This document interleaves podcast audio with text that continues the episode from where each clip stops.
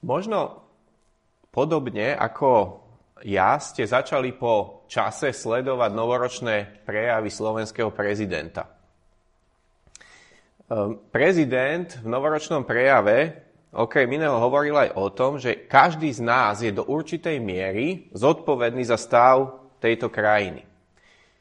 Pozbudzoval nás, aby sme zasievali dobro a kultúrnosť aby sme boli odvážni a ozvali sa napríklad voči korupcii v krajine, ktorá podľa niektorých na najvyšších miestach neexistuje, alebo proti nenávisti na internete. Dalo by sa povedať, že prezident nás vyzval, aby sme zasievali vlastne evanieliové hodnoty do spoločnosti. No a ja som sa rozhodol dnes rozprávať práve o téme rozsievania. A mám tu aj takú pomôcku. Pošlem kolovať, potom na dobku poprosím aj vrátiť. Toto sú horčičné semienka. Tak si skúste odsypať pár a môžete sa s nimi hrať počas kázne.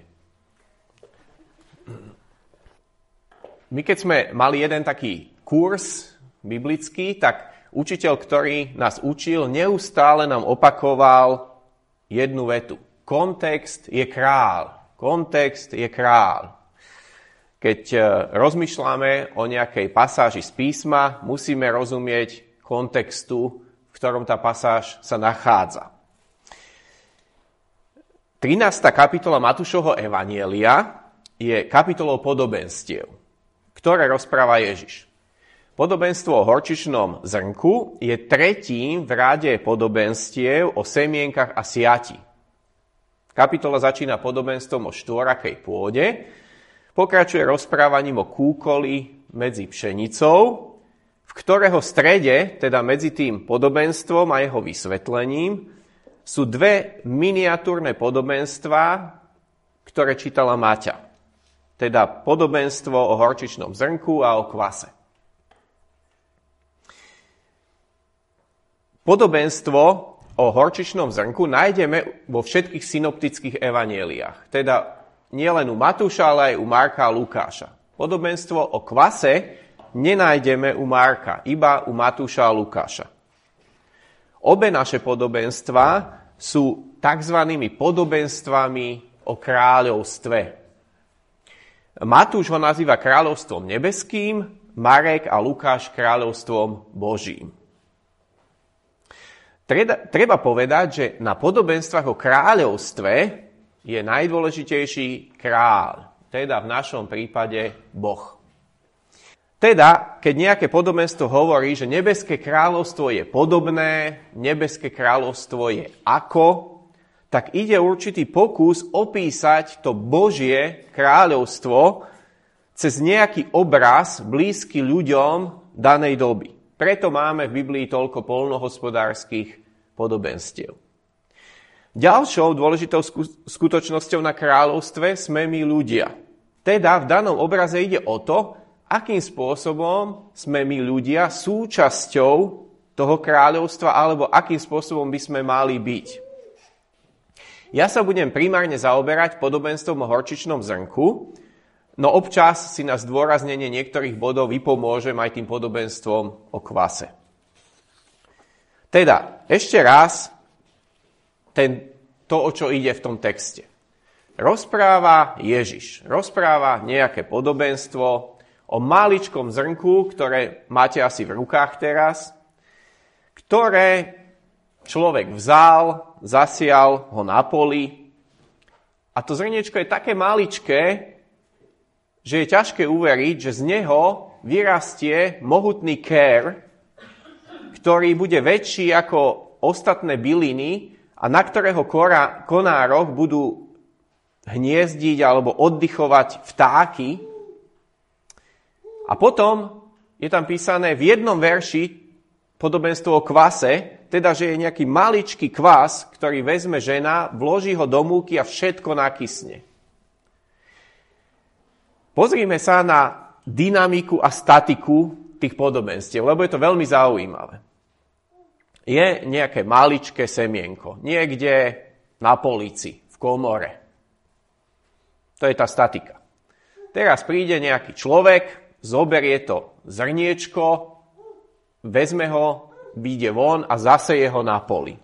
To je tá dynamika. Teraz ten človek v podstate čaká.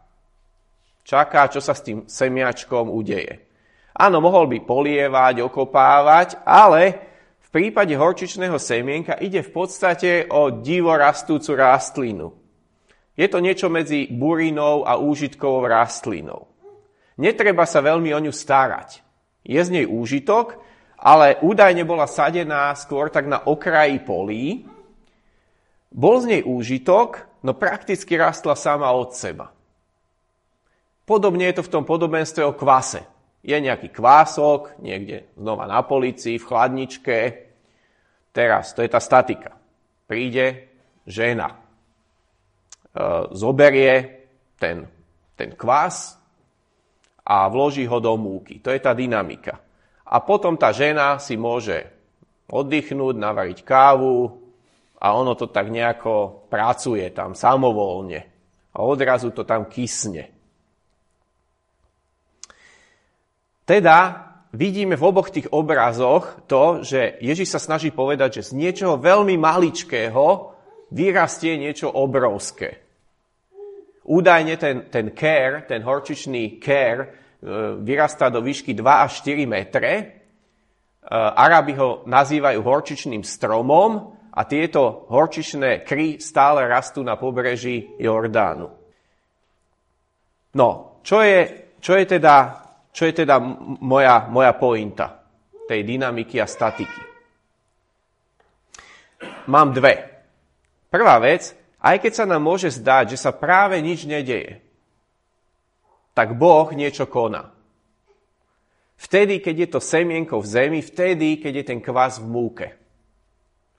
Veď to asi poznáte aj z toho vášho osobného príbehu.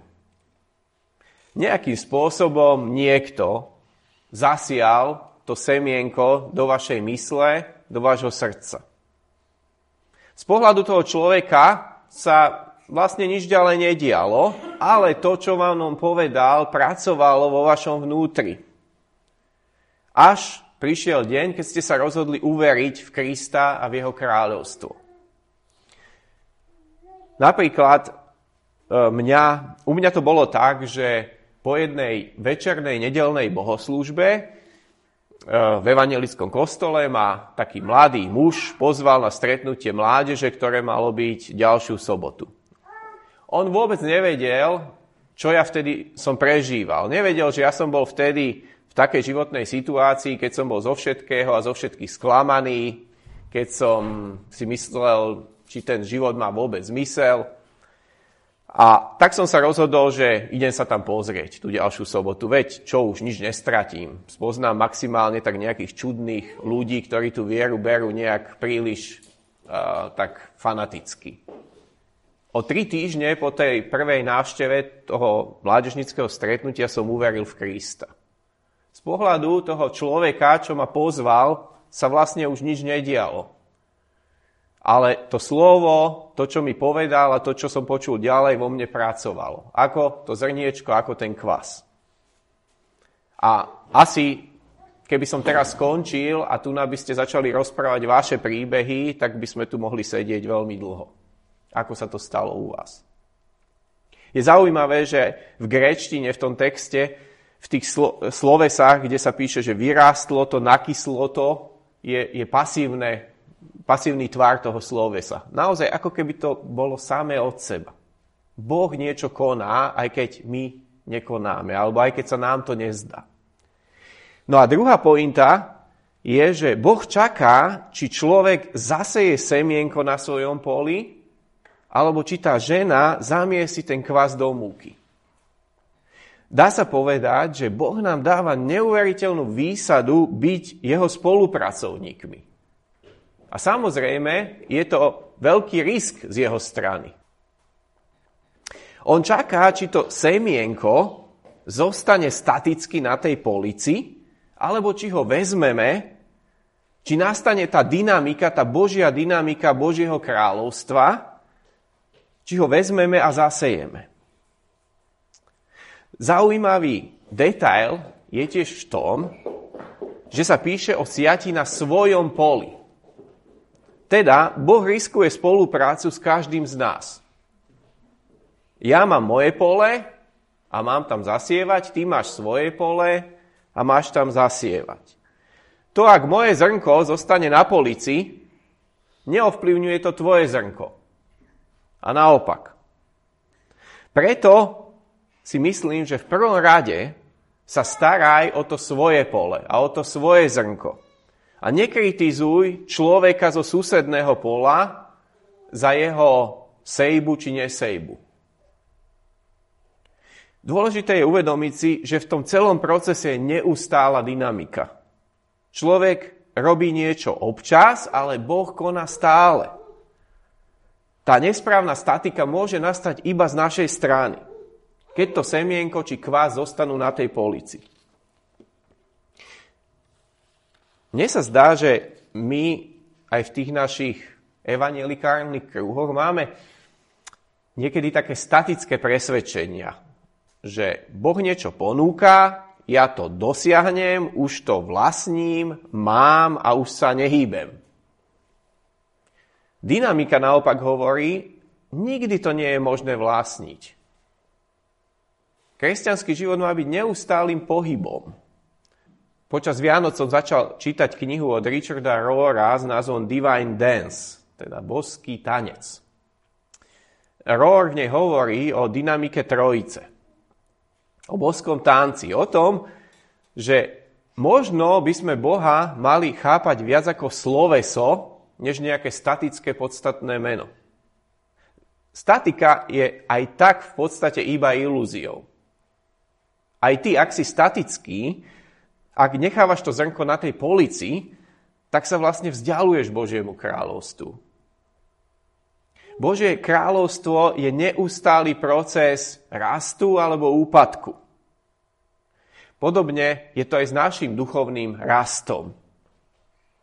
Ak si poviem, ja som tú Bibliu už prečítal raz, dvakrát, novú zmluvu päťkrát, už poznám všetky tie príbehy, už viem, čo nasleduje, viem, ako to dopadne, tak je to možno ako odložiť to semienko na policu. Ak netrávim čas v Božom slove. A nebude to znamenať nejaké status quo, že ty sa zafixuješ na nejakej takej primerane dobrej duchovnej úrovni, ale bude to znamenať tvoj úpadok a vzdialovanie sa Božiemu kráľovstvu. S mojou manželkou Monikou sme sa rozprávali o tom, že ak kresťan stratí ten veľký obraz, teda to, prečo žije, obraz Božieho kráľovstva, obraz toho cieľu pred očami, o ktorom Pavol písal, toho Krista, pre ktorého je ochotný všetko stratiť, tak potom je komplikované nasledovať ho deň po dni. Brať to horčičné semienko a rozsievať. A ja poviem otvorene, pretože je to výzva aj pre to naše jurské spoločenstvo. Biblia hovorí, že tým veľkým obrazom je Božie kráľovstvo a nie rodina. Rodina je dôležitá, no nemá byť tým veľkým obrazom. Prakticky povedané, ak je rodina veľkým obrazom, tak my nebudeme ochotní priniesť obeď v jej neprospech, ani vtedy, keď budeme mať naozaj príležitosti zasievať to semienko do srdc ľudí, ktorí okolo nás sú. Pretože to budú vlastne pre nás cudzinci. Pretože našim veľkým obrazom je v úvodzovkách iba rodina. Budeme zaslepení. Posuňme sa ešte o kúsok ďalej. Otázkou však je aj to, či veríme v rast Božieho kráľovstva. Je jasné, že Ježiš použil ten obraz horčičného zrnka predovšetkým kvôli malosti vstupu a veľkosti výstupu. Kto má pred sebou to maličké semienko, tak naozaj ťažko si vie predstaviť ten obrovský care na konci toho procesu. Dobrou otázkou je však, prečo Ježiš neprirovnáva Božie kráľovstvo k nejakému vznešenejšiemu stromu, k nejakému cédru, nejakému dubu, ale k drzému, v podstate divoko rastúcemu kru. Neviem, je možné, že ide o takú provokatívnu myšlenku z Ježišovej strany. Veď v podobenstve, ktoré predchádza o kúkoli a pšenici, je kúkol tou zlou burinou, ktorá dúsi pšenicu. Je niečím zlým, negatívnym. No tu v tom našom podobenstve tá divoko rastúca rastlina, ten horčičný kér, je niečím dobrým, niečím pozitívnym. Je teda možné, že Ježiš použil ten obraz nasledovného dôvodu. Ak veríme, ak vieme, že zlo rastie ako tá divoká burina, že sa to množí, že netreba k tomu veľmi prispievať a zlo sa množí, tak obraz horčičného krá by mal byť pre nás takým pozbudením a napomenutím zároveň.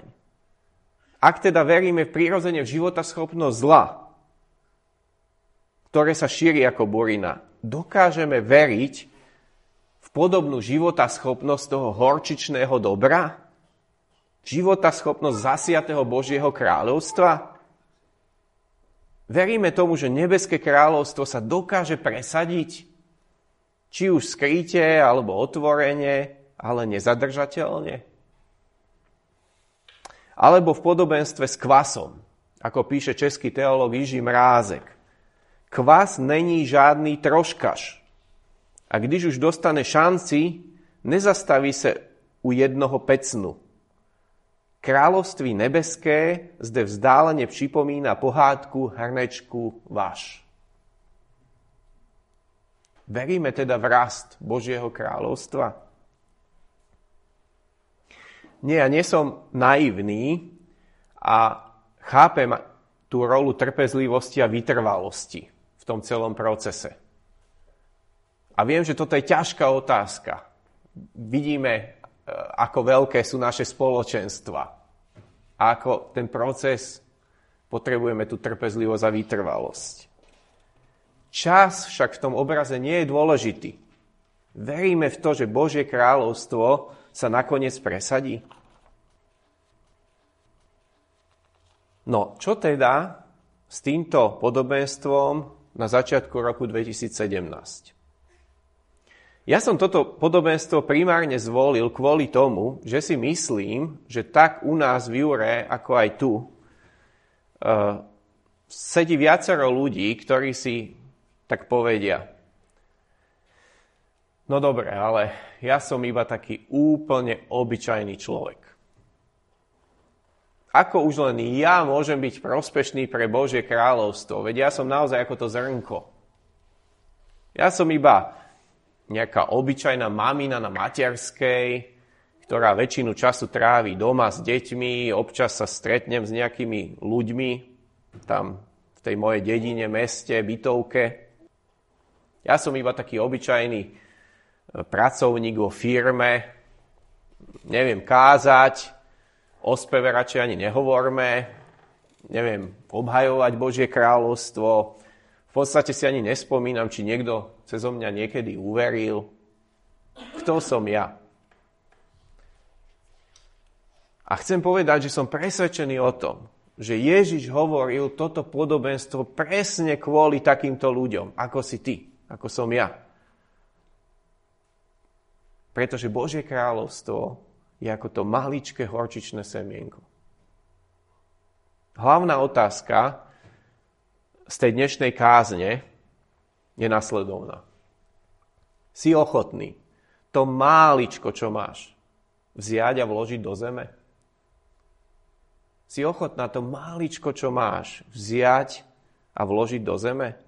Vziať tú malú kvasnicu a vložiť ju do múky? Podobenstvo hovorí, že ak tak urobíme, tak vyrastie mohutný ker, v ktorého tieni alebo na ktorého ratolestiach budú oddychovať vtáci. Alebo na základe údajov z toho podobenstva o kvase, údajne e, tej múky bolo toľko, že keď to nakyslo, tak sa dalo napieť 100 až 155 sňov chleba. A tak ťa chcem pozbudiť k dvom veciam. A tu urobím takú pauzu. Ja som sa pred začiatkom, alebo teda na začiatku bohoslužby ešte pýtal Juraja a Mareka na vašu víziu. Viete povedať tie kľúčové slova, ktoré sú v tej vašej vízii trnavskej? Tu na to išlo v tom videjku, ktoré už vy asi berete tak, že ani ho nevnímate na začiatku. Tak ako my máme tam tak vyvesenú našu víziu a už ani nevieme, že tam je. Že viete povedať tie kľúčové slova, ktoré tam máte?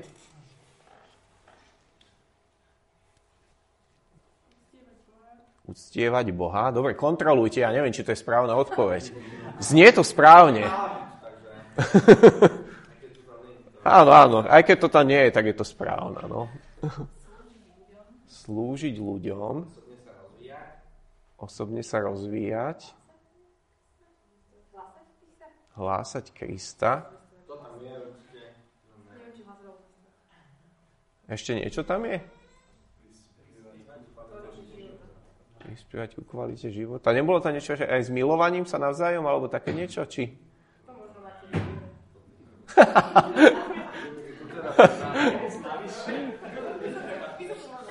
Ako tá láska by tam celkom mala byť, no. Mhm. Milo... Tuším, to išlo v tom videu, že milovať ľudí sa mi zdá také niečo. Také samozrejmosti, vieš. Áno, áno, áno. No, tak ja to teraz troška zneužijem, to, čo ste povedali, a pretože chcem vás pozbudiť takým dvom konkrétnym veciam. Prvá, žij tie hodnoty kráľovstva ponajprv vo svojej rodine, alebo s tými najbližšími.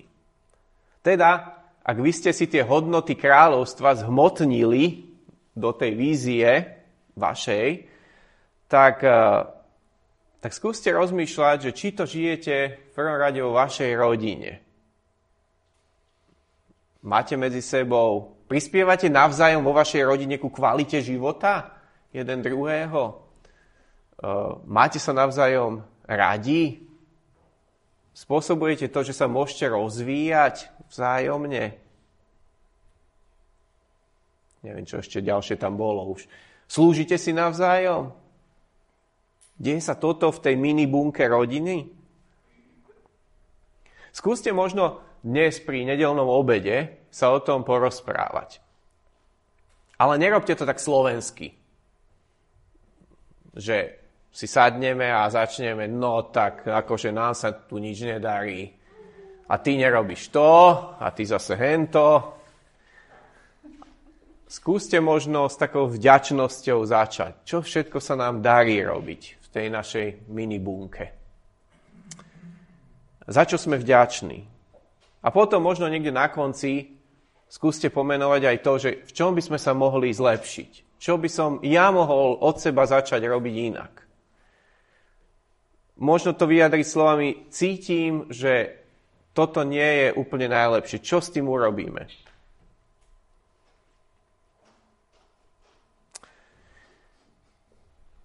Čiže žij hodnoty kráľovstva vo svojej rodine a druhá, žij hodnoty kráľovstva v malom vo svojom okolí. V malom.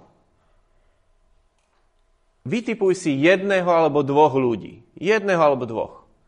Ktorým sa nejakým spôsobom budeš v tom roku 2017 venovať. Ľudí, ktorí nie sú súčasťou kráľovstva zatiaľ.